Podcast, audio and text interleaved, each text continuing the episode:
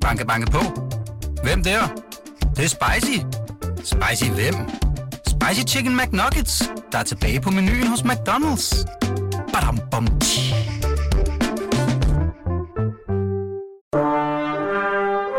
Du lytter til Radio 24 Velkommen til Poesibogen med Knud Brix. I tror spillederne virkelig, jeg er sådan en pæn moden dame, er der fem drømmehuse. Det tavse drømmehus. Al fortid, også jegets, er dokumenteret. I det tavse drømmehus er der kun et højlufterum. Gennem stabler og støvede papirer er der en smal sti. Jeg nyser, jeg hoster. Her er en næsespray, her er en hostesaft. Her er to stole med papir. På den ene den bekæmpe bitterhedsstol, på den anden grædestolen, jeg bliver stående. Det store kringlede drømmehus, alt kan ske. Et stort sort skilt, haderum. Det lyder ikke rart. Der var altså ikke være. Min mor har lavet kartoffelmos til mig. Jeg er syg. Jeg siger iskoldt, jeg hader dig. Jeg vil have havregrød. Hun svarer med sin norske sang. Jeg kan nok ikke fordrage dig. Det er min mor, det lyse hår, sproget, rynkerne.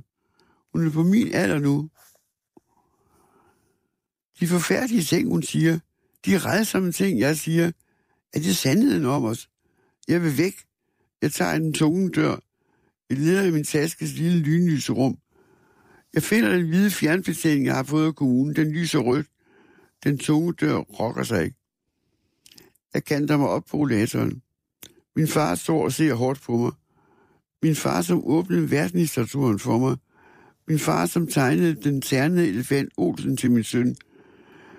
Min far, som kunne blive hissig, men aldrig kold, han siger, jeg bryder mig heller ikke særlig meget om dig. Mor nikker. Hør her, siger jeg. Han forlod dig. Han giftede sig med en på min alder. Og du er dybt ulykkelig. Den trænger ikke ind. Skuffelsen over dig, dig kan vi godt blive enige om, svarer hun. Hvis det er det her, der sker med mennesker på den anden side, skal jeg ikke nyde noget af et liv efter døden. Jeg hænger på rollatoren og puster røg ind i hovedet på mine forældre. Min far svarer igen med kvalme cigar rundt. Min mor lige af mig, jeg hoster, hvor herre bevares. Og jeg håber, at vor herre er lidt mere tilgivende de to. Håber jeg, men de må jo tro ved ham. De ser ikke ud til at lide af helvedes kvæler. Min søn er ikke. Forsøger at folde hænderne i stump bund. Lad ham ikke komme. Mine forældre siger i kor. Han er heller ikke tilfreds med dig. Døren rokker sig ikke. Det er måske bare noget, de siger. Fanden, som de er blevet venner igen. Jeg tror, jeg afstår fra et liv efter døden. Jeg er i forvejen og dybt tvivl om nævnt den del af kristendommen. Ja, det gør jeg. Nu kan jeg næsten ikke se dem for den vemmelige cigarrøg og lukke øjnene. Endnu er min søn ikke dukket op, men ved aldrig. De står klare og klare for mig. Ikke noget liv efter døden til mig, ellers tak. Drømmen var på en måde smuk. Ruin drømmehuse. Fattighuse var angsten hersker. Nej, ikke her. Her findes håbet ikke. Her er forsoningen umulig. Her er glæden aldrig været. Det nye træhest er der stadig. Tag den. Det var illusion. Ingen forsoning. Ingen kærlighed. Hvordan hoppede jeg på den? Jeg undgår at tænke på min døde søn. Uendelige tilgivelse af alle dem, der havde gjort om ondt. Og det var mange. Jeg lader mig dumpe ned i bitterhedens stol. Den er bestemt ikke bekvem, halvgået stykker. Hårdt træ og stivstumper, der stikker. Alting på mig svider og brænder. Små glødende nåle i hele kroppen. Jeg vidste jo, spillederen har selvfølgelig anbragt mig her. De har styr på, at jeg ikke kan tilgive uden lange forklaringer. At jeg kan elske uden betingelser. Billedet passer til mig. Jeg fryser. Det er vådt og mørkt vejr. Ikke ret meget lys her. Forestil mig virkelig, at kunne skrive om og opsøge lyset. Hverken håbet, lykken, glæden, forsoningen, tilgivelsen, Gud eller livet eller døden. Og jeg er venner. Jeg hører til i ruinen. Jeg bliver aldrig flyttet fra bitterheden. Så er han der. Han er blevet endnu federe. Han lugter endnu værre.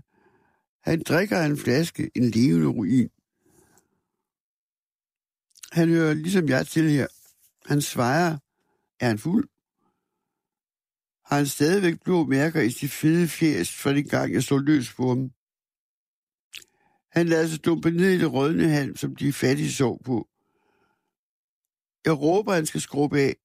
Det er mit sted. Han siger ikke noget. Jeg råber igen. Langsom og snøvlende svarer han. Det er snart fuldbragt. Jesus lige før han døde på korset. Hvis Jesus kommer igen, vil han med lysende smuk. Ham er ravende sindssyg. Han har ikke været farlig før, men han siger med klar stemme, jeg gør der ikke noget. Du slår dig selv. Er der noget, jeg virkelig afskyr? Det fraser for selvhjælpsfører. Som at man skal tænke positivt og forfælder ens brede. Så noget bag en sludder, jeg svarer ikke. Jeg ruller med rystende hænder en smøg. Den sommer på stranden, hvor alle møderne rullede, og børnene plaskede i vandet. Det må have regnet. Men jeg husker det som en evig solskin. Jeg glider på træhesten. Kan han ikke bare forsvinde? Han kan til syne bevæge sig, som han vil i den her verden. Lad mig være i fred i min bitterhed. Han ligger i en fede hænder på mit hoved. Mit hår bliver snavs af ham. Jeg forsøger at rejse mig.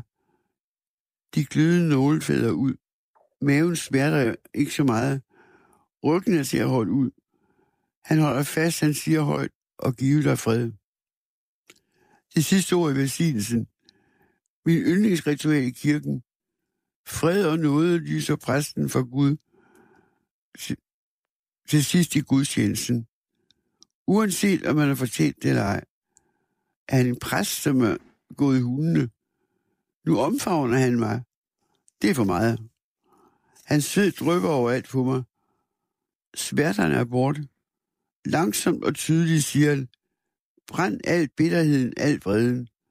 Jeg svarer, det er altså ret ulækkert at blive omfavnet af ham, med at svare. Jeg er også ulykkelig så ensom. Jeg svarer han. Det er menneskene ofte. Så glider han langsomt ned mod den rødme hal. Hans kæmpe krop går i opløsning. Han gisper efter vejret. Hans store hænder, hans store hænder er stigmatiserede.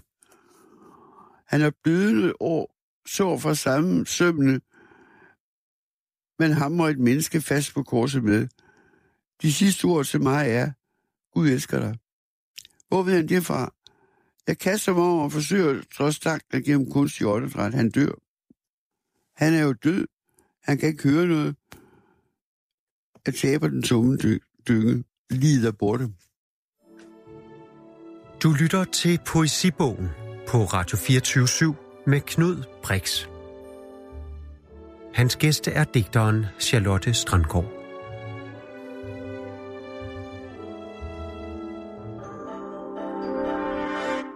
Vi sidder jo i, uh, i dit hjem på, på Amager, i dit arbejdsværelse. Ja. Og du har lige læst op af, tror spillederne virkelig, at jeg er sådan en pæn mod en dame. Så, ja, så står der bag på det reglerne. Ja. Og de er... Spillederne har bestemt, at jeg ikke selv kan bestemme, hvor i drømmehuset jeg befinder mig, og ej heller hvordan og hvornår hun, altså jeg kommer ud. Hun kan heller ikke lyve. Det er reglerne. Det er reglerne for dæksamlingen? Eller for personen. Ja. Ja. Og øh, spillederne, hvem er det? Ja, hvem tror du, det er? Det er jo sådan, altså, at, at Altså, hvis det, det er jeg, det er ligesom om halvdelen af mig selv, og halvdelen af en, jeg ikke kender. Øh, og spillelederne er vel ligesom norderne, altså nogen, der sidder og trækker i os. Og så den der regel om, at man ikke må lyve, den er jo rigtig svær. Ja, det kender jeg godt. Ja, men vi lyver altid. Den her bog øh, indeholder jo nogle huse, Ja, fem huse. Ja. Prøv at fortælle om det. Hvad er det for fem huse? Altså, nogle af dem har jeg faktisk drømt om. Men, men det er... Det er jo sådan...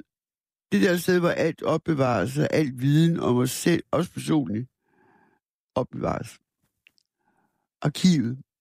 Øh, som kan være skræmmende. Der kan være frygtelige ting i sådan et arkiv, og så også internationale ting og sådan noget. Og så er der øh, betondrømmehuse, som er et meget vigtigt drømmehus for mig, fordi det er så... Det er jo sådan frygtelig mange mennesker på. Det er jo ikke særlig drømmeagtigt. Nej. Altså, der to år, der er i stykker, øh, ja.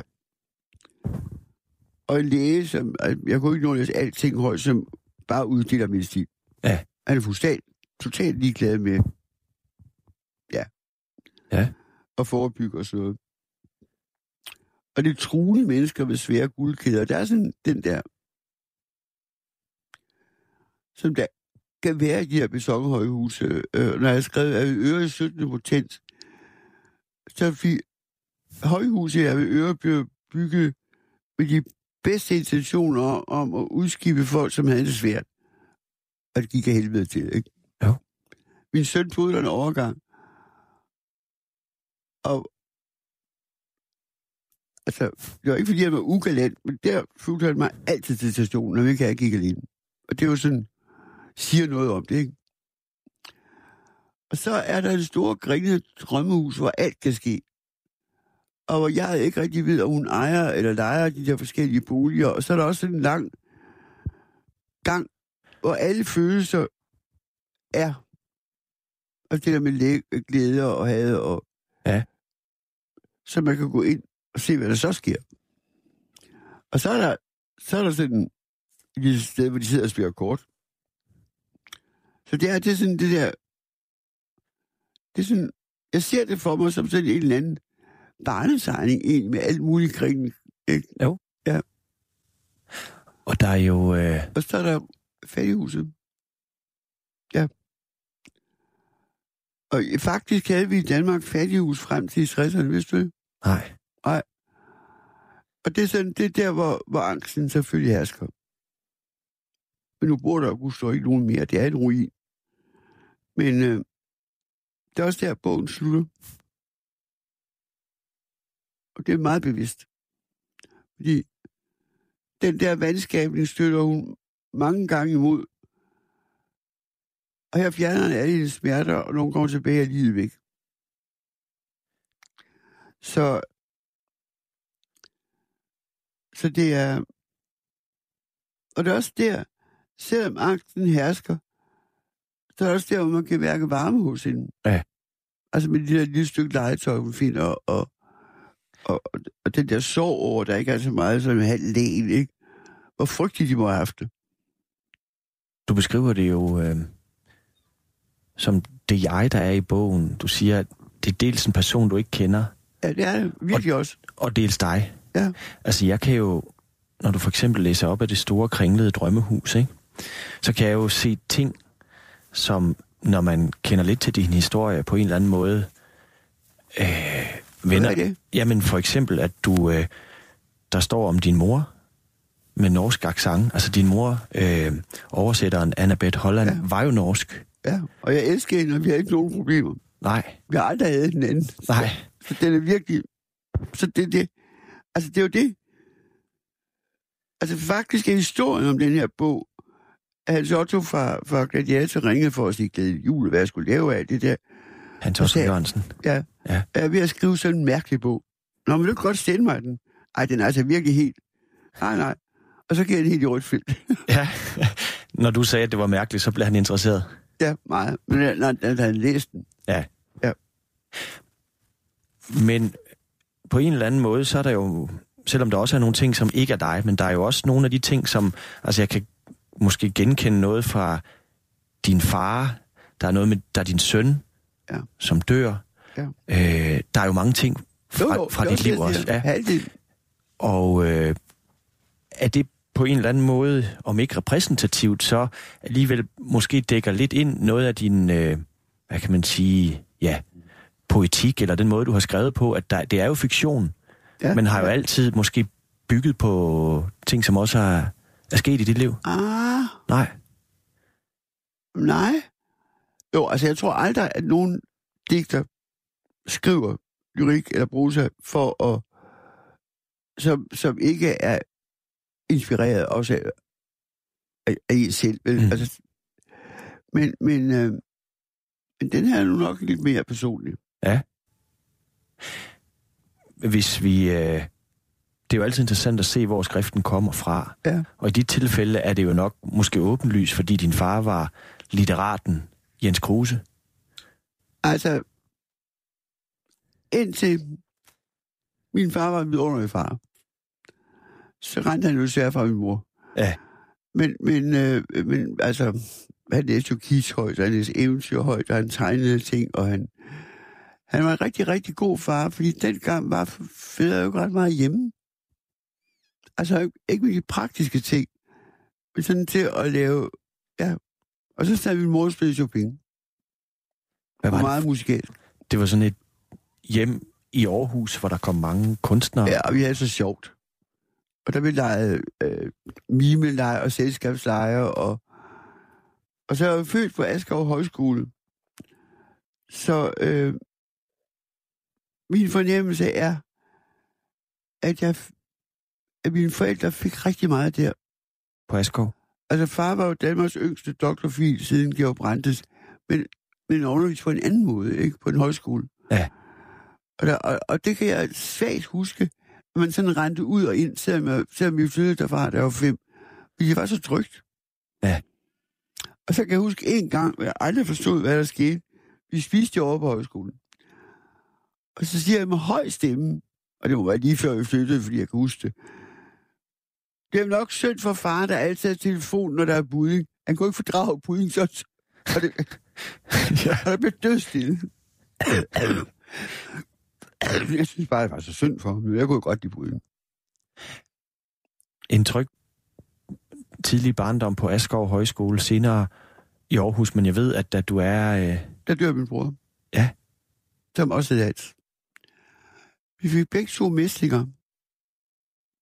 Og var simpelthen så syge, så jeg kunne huske, far også kom ind med natport og sådan noget. Ja. Øh, men han blev så overflyttet til Aarhus og døde af jernbesættelse. og Det, det var selvfølgelig- voldsomt.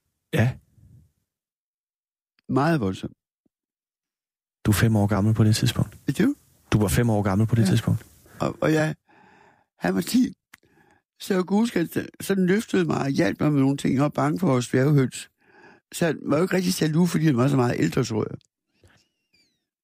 Men du overlever, og han dør. Og det, det er svært. Og dengang vidste man jo ikke så meget, hvad man skulle gøre ved det slags ting, vel? Men øh, på et tidspunkt blev jeg sendt til Norge, altså vi er omkring 2. verdenskrig, øh, fordi de skulle sidde på hospitalet. Og der var ligesom ingen, der havde tænkt på, at jeg egentlig ikke kendte min mormor. Så jeg var sikker på, at hvis jeg lærte, det kan jeg huske, at spise rigtig pænt med kniv og gaffel, så ville min bror overleve. Men øh, det var en svær tid, og en frygtelig tid for mine forældre. Det må jeg sige. Ja. Jeg synes, de gjorde meget rigtig godt. Altså, der var aldrig noget sådan... Øh, der var ikke sådan noget... Øh, som man jo godt kunne have fornemmet som barn, at, at det var forkert, jeg havde overlevet slet ikke. Nej. Men jeg kunne mærke, at min mor var altid bekymret. Hvis du kunne forestille dig, så kom der lige sådan noget, og min nu havde feber, ikke? Jo. Så hun Og skulle... det var lidt meget, men det kan man jo godt forstå. Ja, det er klart, hvis man har mistet en, en søn. Noget Så var der jo poliovaccine, at polioepidemi pludselig, ikke? Du lytter til Poesibogen på Radio 24 med Knud Brix. Hans gæste er digteren Charlotte Strandgaard.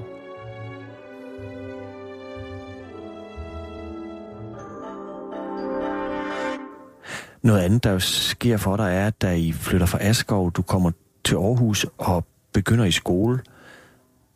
Som jeg har, har læst, er du jo en meget på det tidspunkt klog og intelligent pige, men du bliver mobbet i skolen? Altså, jeg bliver flyttet en klasse op. Og så starter mobningen. Øh, og det er faktisk meget svært at leve med. Ja. Og man kan sådan se på skolefotografier, at jeg står sådan her i hjørnet parat til flugt. Øh, Jeg sagde ikke noget hjemme, men far kom til cyklen og hentede mig. Men altså, de stakkels børn, der bliver mobbet i dag med Facebook og Instagram og... Altså, når jeg var kommet hjem, så var der jo... Og jeg havde ingen mobiltelefoner, og Så du fortalte ikke noget til dine forældre? Nej. De vidste ikke, du blev mobbet? Og jeg har jo skrevet en bog, dokumentarbog om det. Og det er næsten alle børn, der ikke gør det. Det er Mm. ret interessant, faktisk. At de ikke fortæller det? Mær- mærkeligt, ikke? Måske der er noget skam forbundet med det? Ja, det er ens fejl. Og hvordan? Ja, ellers- ja man føler Og det mig går, som journalist, desværre døde ung. Og jeg var meget optaget af, hvorfor. Men der er ikke rigtig noget hvorfor. Altså, det er sådan, hos drengen er der en konge, og hos pigerne er en dronning, og så kører der sådan et system, og så kom der for eksempel en pige, der havde harskår, så tænkte vi, det var derfor, men det var du heller ikke. Men hvordan mobbede de dig? Hvis du? Hvordan mobbede de dig? Uh, så måtte jeg ikke sidde der i klassen, så måtte jeg ikke sidde der i klassen, så måtte jeg ikke... Øh, og på vej hjem var jeg meget, meget bange. Så kom de jo cyklerne efter mig. Og så det her røde hår, og brændte bilen, og ja, men der var ikke grænser. Nej. Men da så kom i gymnasiet og op, det var dejligt. Og øh, din far er jo litterat og in, introducerer dig for verdenslitteraturen. Ja, dejligt. for, ja. Hvordan øh, læste han højt for dig, eller hvad gjorde han? Kis og... Ja. Ja. Han læste meget højt, men det har jeg også gjort for mine børn. Det var sådan en del af mit to og et halvt årige barnebarn ved på biblioteket hver dag. Ja. Så. Men det var også der at fortælle om sin glæde ved det, ikke? Jo. Altså ved litteratur. Og øh, Og også den nye, jo. så Han Er det- var helt vild med Rifbjerg, og er det for meget sa- sagt, at det, altså, det er din far, der åbner øjnene for litteratur for dig? nej. Vi havde også en, en, en rigtig god dansk lærer, men altså, Mm. nej, det kan man ikke sige. Det er fint. Okay. Og det var en gave, jeg har fået. Jeg tror faktisk, den vigtigste gave, man kan få som barn, det var den, jeg fik fra begge mine forældre, at de faktisk øh, elskede mig. Mm.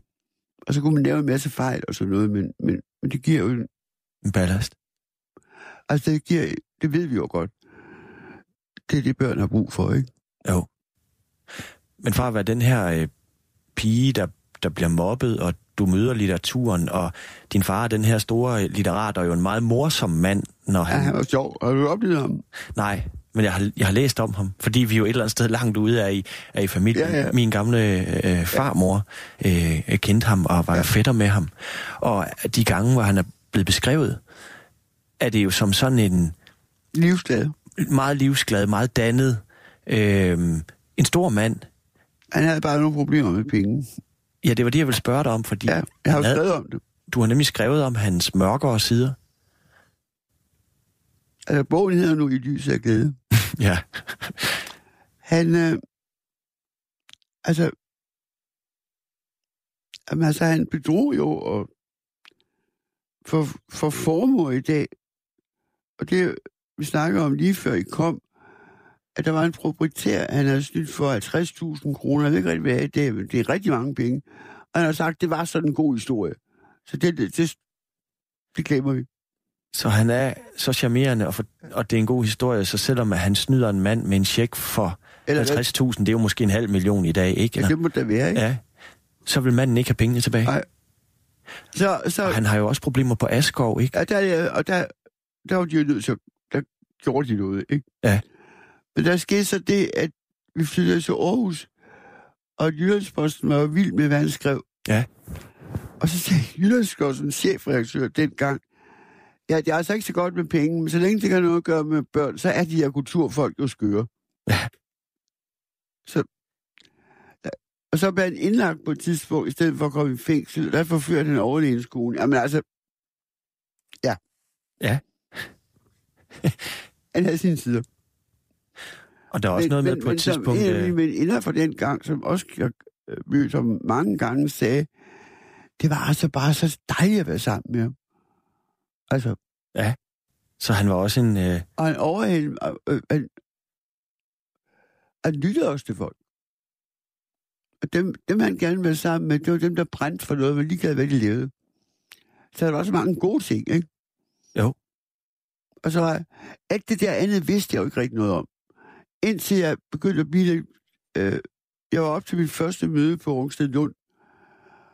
Og øh, der skulle låne en tiger til nogle cigaretter til næste dag.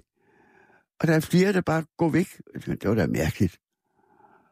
Og så kom øh, Claus, altså Rifbjerg, og sagde, du kan låne mig. Øh, det, det er ikke noget med dig, det her. Nå. De, de tænkte, hvis han nu er ligesom sin far, ikke? så du kommer på Rungsted Lund, Karen Bliksens øh, Ja, ja. sted, og de, for, de går fra dig, fordi at din Jamen, far ligesom har, en, har et rygte som Nej, en... ikke. Eller, Ellers ikke. Vi snakker Nej. rigtig godt. men i forhold til penge, der vidste de Ja, godt... en tiger. Ja. okay. Der begyndte sådan at tænke, hvad er det, der sker? Og så kom hele det her med, at han forlod, og så kom alle afsøgerne jo. Ja. Og så kunne jeg godt sådan huske noget, men ikke sådan rigtigt. Nej. Og dit billede af ham i dag, altså med de der to sider, den øh, morsomme, interessante litterat, og så den Kærlige far. kærlige far, og så de mørkere, måske mere bedrageriske sider. Altså, man, det er jo, det, det er jo et kompliceret... Jeg skulle, ja, jeg skulle lige til at sige, det er jo et komplekst menneske, ikke? Så, så jeg mener, jeg, jeg tror ikke, jeg har ikke nogen vrede mod ham overhovedet. Nej. Noget, der jo så sker øh, i dit liv, Charlotte Strandgaard, det er, at du, øh, ja, du som, øh, du bliver mor som ret ung. 19 år, ja. Ja. Du møder øh, Ole Strandgaard. Ja. Hvad var det i... Hvad var det for et møde, og hvad var det for en mand? Ej, vi forelskede hinanden, det var jo meget enkelt, ikke? Ja. Og så blev jeg gravid. Ja. Og så blev vi gift. Øh, og så var vi alt for ugen til at være gift.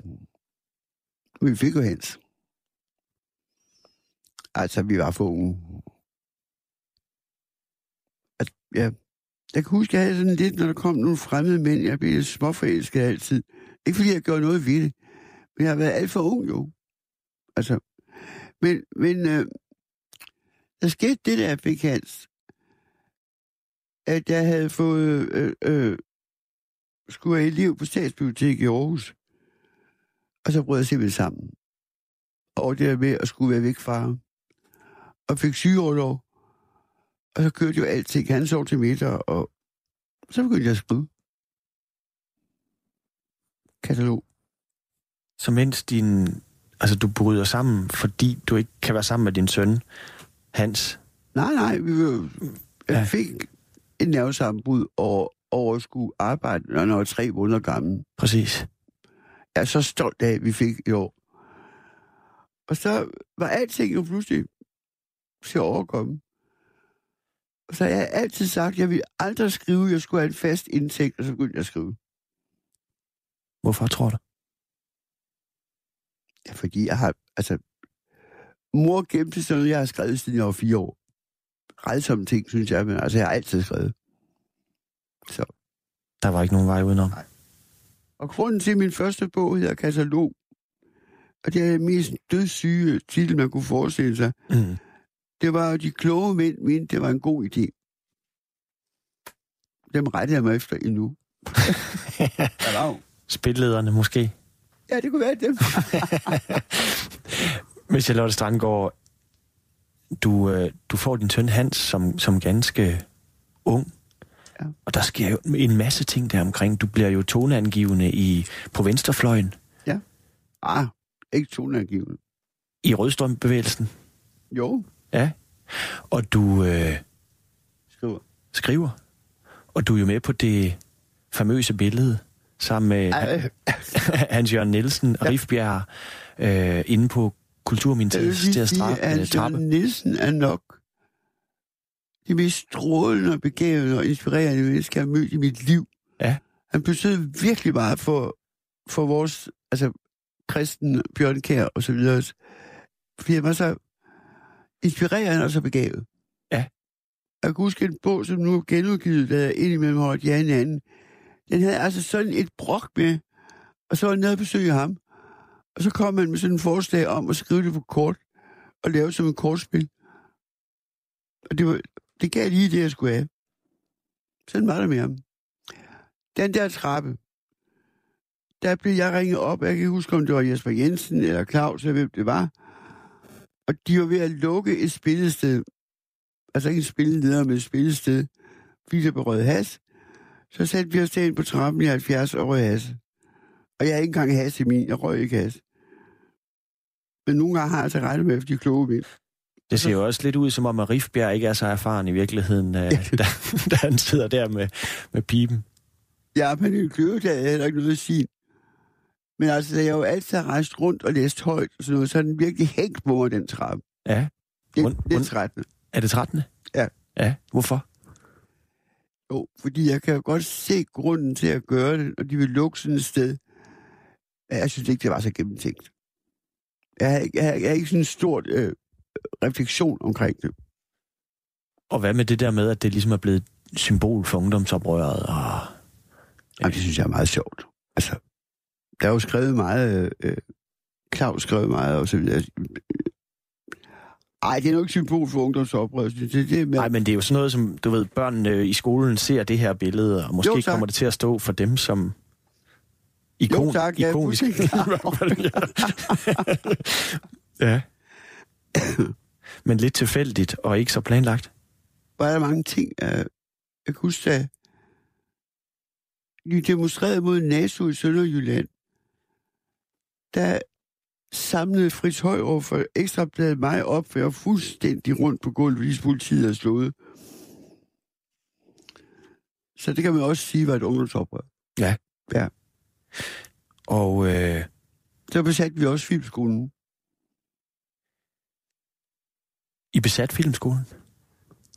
Der var noget fødselsdag ude fra Frans Ernst, som jeg lavede en film, der angående nogen sammen med, der var en masse folk. Ja. Og så kom der en sød fyr, troede, vi gav pandekager, og det viste sig, at der var hast i dem. Og så var vi helt enige om, at vi skulle ud og besætte for filmskolen.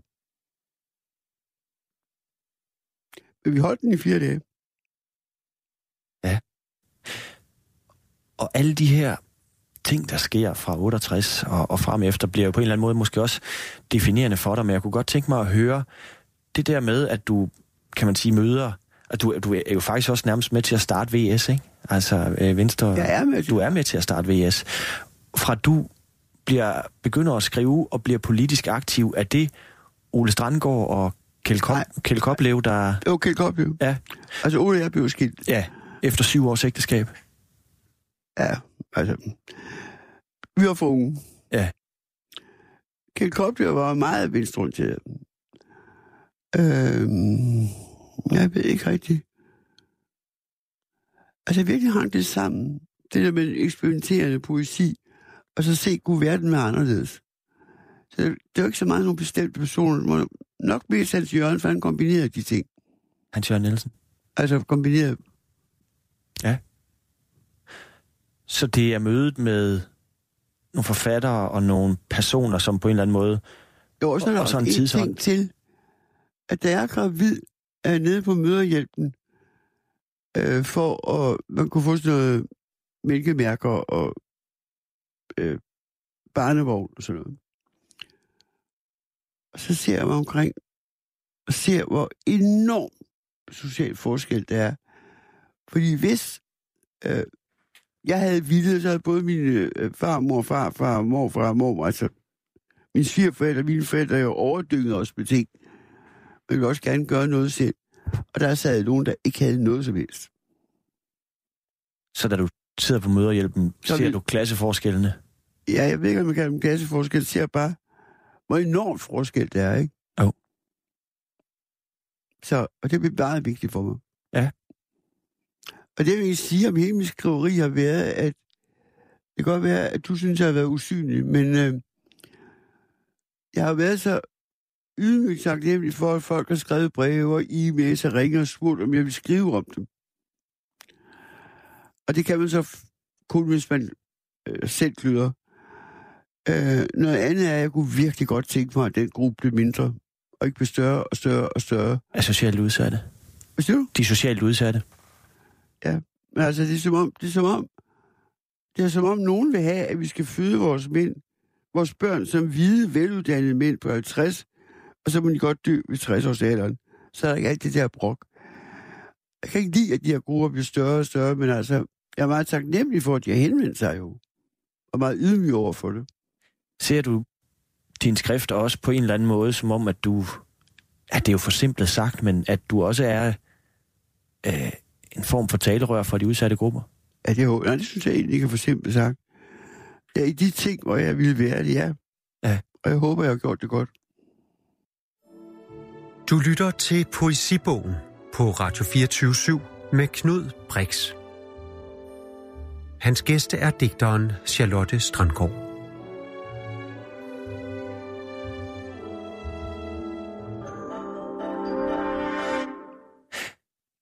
Jeg kan ikke lade være med her og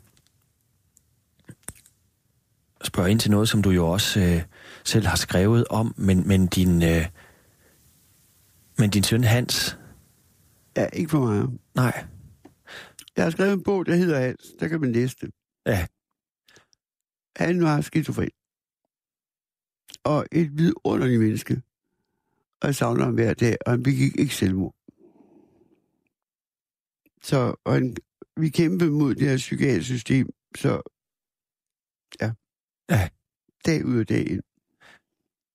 Men det, jeg så måske alligevel gerne vil spørge dig om, er jo også det der med, at du vel, i hvert fald i forhold til, hvad jeg har læst, på en eller anden måde også fik påduttet noget skyld.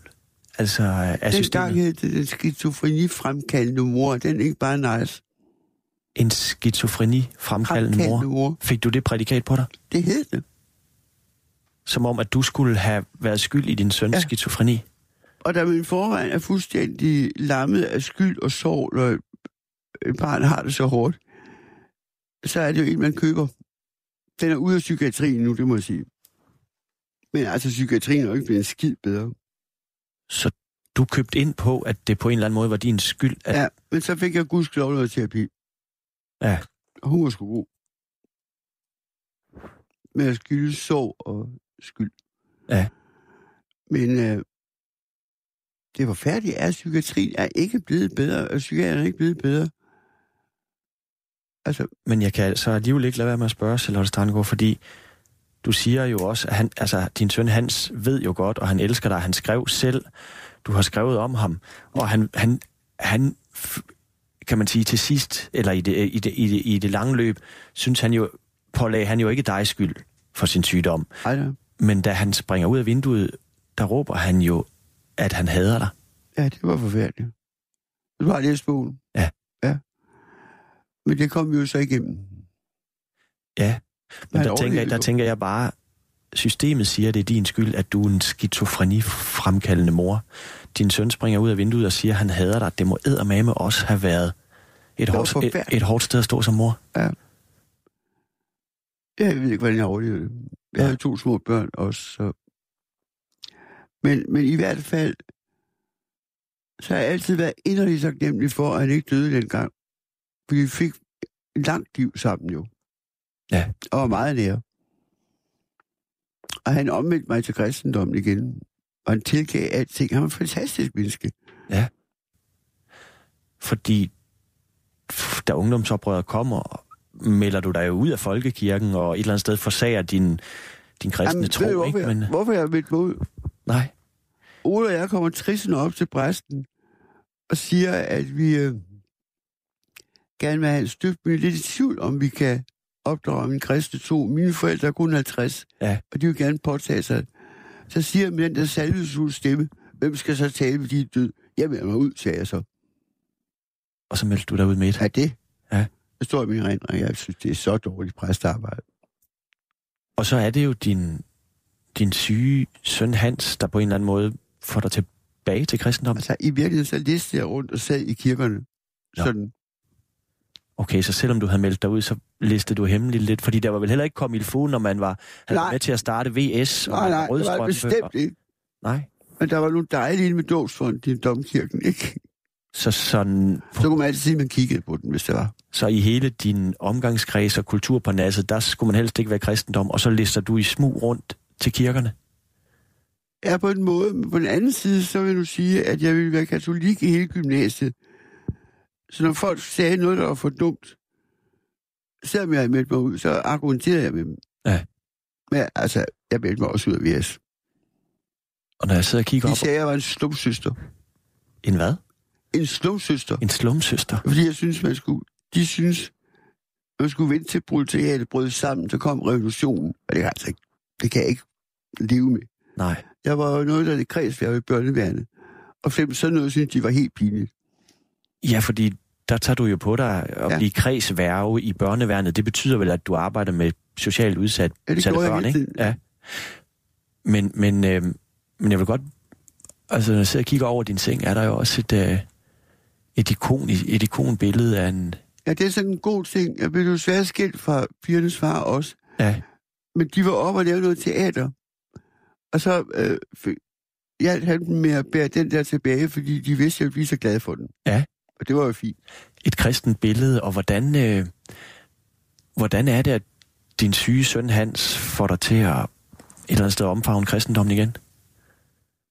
Øhm, det startede med en præst, som øh, øh, var, var, var pensioneret, som besøgte min mor, som var på plejehjem. Hun kunne ikke se mere.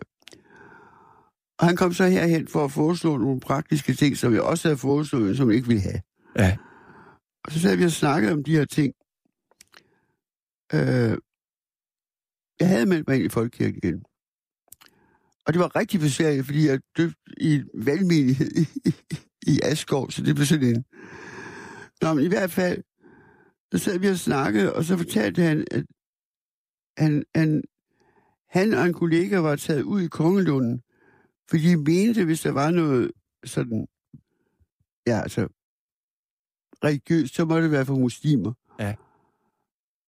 Men det var der nu ikke, men der, men der var heller ikke noget for kristne, så de lavede sådan et studie- og forbønende kreds, Ja. hvor man snakkede om tingene, og det ville jeg helst gerne med til. Og han blev meget sådan stærk i sin tro. Din søn Hans. Og så blev han voksen døbt, fordi han var ikke blevet døbt dengang. Så det var en meget fin oplevelse. Ja. Alligevel kan jeg ikke lade være med at tænke på, når jeg læser din, din bog, øh, Tror spillelederne virkelig er sådan en pæn mod en dame, så siger jo i hvert fald jeget, at det der med et liv efter døden, som jo er centralt i kristendom, det er ikke noget for dig. Jamen, det går ikke ret, ret godt for hele vælgen. Nej. Hvordan har du det med, med livet efter døden? Jeg tror, alle har svært ved at tro på den, tror du ikke? Altså, det tror jeg. Men, men, men det er ikke sådan, jeg afviser det.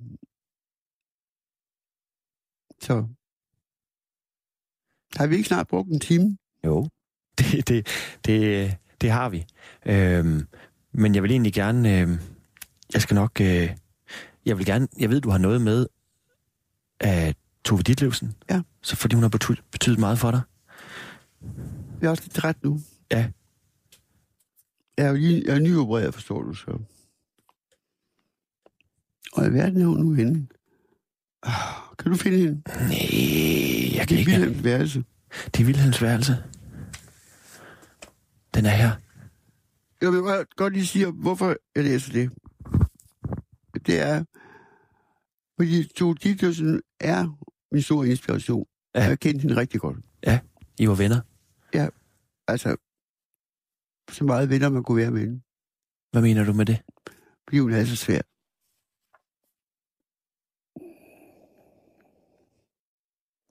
Det er et lille kort stykke prosa. Hun vendte sig hurtigt og gik ind i sit soveværelse. Her tog hun frakken af, hængte den ind i skabet og klædte sig foran toiletbordet, hvis nederste skuffe hun trak ud.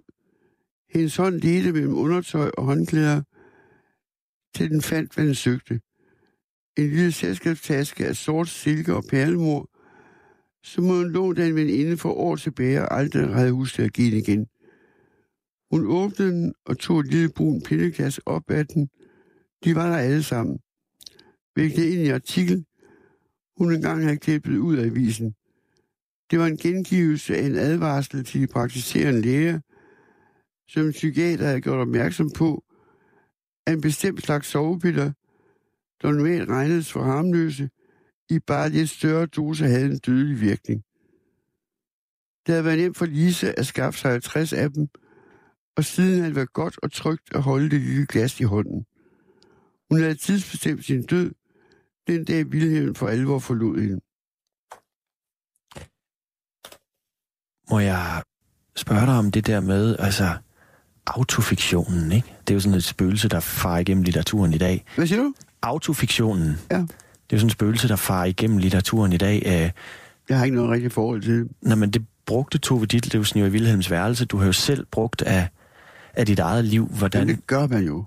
Ja, Altså, jeg synes ikke, det er så interessant. nej. Altså, jo, man kan kalde det en genre eller sådan noget. Øh, altså, ja, nej. Det er jeg ikke særlig optaget af det, kan du høre. Nej. Det er måske bare en, en naturlig del af din praksis. Ja, og alle forfatters praksis, synes jeg. Ja. Hvis du læser bredt, så er det sådan. Ja. Det er det. At man bruger sit eget liv. Ja, noget af det. Altså, Ja. at i hvert fald skriver tæt på sit eget liv. Det er måske en bedre måde. Men hvad var det så, altså når du siger, du udover i, du var så tæt på hende, som man kunne komme, hvad var det i hendes skrift, Tove Ditlevsen, du... Jamen, jeg synes, hun er utrolig god skribent, simpelthen. Hun kan skrive de forfærdeligste ting på sådan en... Den der måde, hun fortæller, at nu skal hun dø, den er sådan lidt nøgtern, ikke? Og så hendes digte. Altså, hun skrev jo to digtsalver, som ikke var rimede til sidst. Og en, jeg er meget glad for, hedder De Voksne. Og det er sådan et digt om, hvordan en dreng bliver skåret over. Altså skilsmissedrengen. Altså, og så lavede jeg, øh, jeg blev uddannet tv-producer på et tidspunkt, og der lavede jeg og en anden sådan nogle monologer. Og der satte vi monologerne sammen af hendes øh, digte. Og alle taler jo om den her naturbarn fra Vesterbro, som bare skriver, nej, nej, der stod rød, fordi det, altså, hun var meget præcis. Det har jeg lært rigtig meget af. Ja. Og jeg bliver også nødt til at spørge dig øh, her til sidst. Øh, du er lige opereret. Vi sidder også i din lejlighed, og du skal flytte herfra, og ja. På den måde er du jo øh, et eller andet sted, altså i det sidste kapitel Ja, ja, ja. af dit liv, ikke? Jeg er meget tæt på døden nu. Det er da klart. Hvordan har du det med det? Altså, vi er jo alle bange for det, men man må også sætte i øjnene. Det er, det er jo sådan, det er. Og det har jeg også skrevet, det er jo også i spillet af døden meget. Og også i Ingenmandsland. Så, så jeg, i stedet for at leve i en stadig angst, så er der også noget med, at jeg tror, at sætte i øjnene, og så er der også nogle ting. Og det er i alt, at, det er, at kroppen bliver skrøbeligere og skrøbeligere, så bliver sindet jo også rummeligere. Så er der også nogle gaver tæt på døden. Altså, jeg vil aldrig i mit liv nu skille som en tandpasta. For eksempel. Så, så er der også nogle gaver. At man ligesom kan finde ud af at sortere de uvigtige ting Ja. fra? Det tror jeg er meget godt og meget vigtigt. Og de, de er meget vigtige ting, man vil kæmpe for nu. Hvad skal du nå at kæmpe for? Hvad siger du? Hvad skal du nå at kæmpe for med Jeg den tid, tror du har nok, tilbage? Det næste bliver en digt sammen, sammen med anden lyrik om kroppen. Nu ser vi. Og øh, Hun er meget ung. hvad med det her med, at du jo har skrevet mange forskellige ting. Der er digte, der er romaner, der, Der er alle genrer. Ja. Hvordan har du navigeret i det? Det har måske blandt andet handlet om de der henvendelser. Og så har jeg tænkt, at det her bør være dramatik. Det her bør være en roman. Det her bør være, ja. Mm. Og så har jeg også skrevet på børnebøger, det synes jeg var dejligt at gøre. Og spændende. og noget helt andet, ikke? Så, ja. Jeg har jo, altså, jeg er meget flittig, hvis jeg må sige det på den måde. Du skriver altid. Ja, faktisk. Og lige nu, hvor jeg ikke kan sidde så meget derhenne, altså jeg skal snart ligge ned, Ja, der, der øh, du må gerne, du må tænker jeg gerne, hele tiden, du må gerne ligge ned. jo, men ja, så har vi lige... Øh, men jeg er rigtig træt snart. Og det skal vi selvfølgelig respektere. Ja, okay. Øhm, Det er Ja. også skide hyggeligt, så... Ej, det må I godt klippe ud, altså. ja. Er der noget... Øhm, Er det dine eller mine? det er min. Okay, så tager jeg. Øhm, men Charlotte Strandgaard, Jeg er glad for, at du fandt katalog. er Er der, det flot? den er meget, meget smuk. Er der noget, du gerne vil sige, som du ikke har fået sagt? Nej, lige et øjeblik. Skal jeg lige ned. Ødelægger din lyd nu? Det var godt. Sådan. Dogenprinsessen. Ah, dogen kan man vel dårligt kalde dig. Godt. Charlotte Strandgaard, du kommet ned og ligge, og øh, du skal have lov til her til sidst at, øh, at læse op af din bog øh, Ingenmandsland. Hvorfor er det den, du gerne vil læse op af? Fordi det også handler om alderdom. Nej, jeg var på siden. Jeg kan ikke ligge og læse. Og jamen, det kommer. Det er det ene. Elsker at vinde. Jeg har en elsker at vinde. I over 40 år med pauser har vi knippet overalt i Danmark. Vi er gode til det. Hans pik passer som hånd i skede i min, hånd i handske i min skede. Vi ligger i min seng. Vi klipper aldrig mere på gulvet. Vi er udmattede og tilfredse. Vi snakker om velfærds, velfærdsstaten. Vi kender hinanden. Vi holder fast i hinanden. Vi har kun min seng for tiden. Vi skal være forsigtige for ikke at falde ud af min enmandsseng. Vi skal snart op. Vi skal snart have tøj på. Vi skal drikke om kort te sammen. Vi drikker ikke alkohol mere. Lige før forløsningen falder han på gulvet. Med mig en møje får vi, og får vi ham hivet op. Jeg får selv kramper i venstre ben igen, lige før orgasmen. Fylder rundt på mine ben, og så lykkes det. Endelig. Han mumler, at alderdommen ikke vinder ved nærmere bekendtskab. Alderdommen, rollatoren og mig. Gamle er underlig nok ved at gamle end ældre. Ellers kan man være fra 0 til uendelig mange år. Alder finder man blandt andet i trodsalder og overgangsalder. Alder kan være alt fra 0 til uendelig mange år. Alderdom er noget, man bør være taknemmelig over at få. Alderdommen har overtaget min krop. I går fik den og jeg en rollator af det offentlige. I går så jeg en fristende manderøv i stramme korperbukser. Alderdommen, rollatoren og jeg stansede bræt. Han vendte sig om og spurgte med et høfligt smil, er noget, jeg kan hjælpe dig med? Alderdommen, jeg rystede på hovedet. Vi væsede ikke. Hvornår er vi blevet dis med tiltrækkende unge mænd? Rollatoren er ikke til at undvære. Rollatoren sidder på lang afstand om alderdommen. En gang i sidste århundrede sang og sagde vi, stol ikke på nogen over 30 år. På min oldemors 70-årsdag havde hun været død i 15 år. Billedet af min unge mor i fotoalbummet er nu blevet den femårige oldemor. Alderdommen har sine hemmeligheder ud over rynkerne og at det andet fysiske forfald. Den smider hastigt krænkede fø- følelser over små episoder på lossepladsen. Den ser med forbløffende ro tilbage til mange livsafsnit. Den giver mig mulighed for, for at komme overens med det smertefulde i fortiden. Rolæseren og jeg kan ikke løbe på gaden. Rolæseren og jeg er ikke seksuelt friskende. Alderdommen og jeg er hver morgen lettet over at være i live. Det er jo ikke min fejl, at de kan drage af stit og knirkende, siger den gang på gang. Jamen, det går ondt, svarer jeg. Den prøver på, på, på endnu en gang. Du er ikke ung. Det ved jeg altså godt. Det skulle man ikke tro.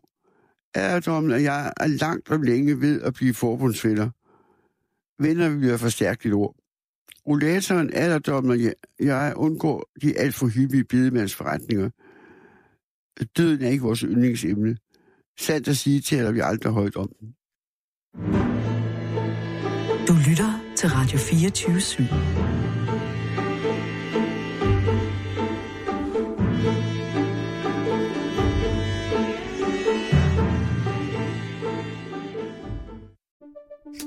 Banke, banke på.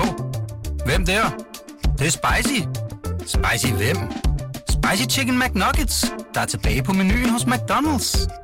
Badum, bom, tji.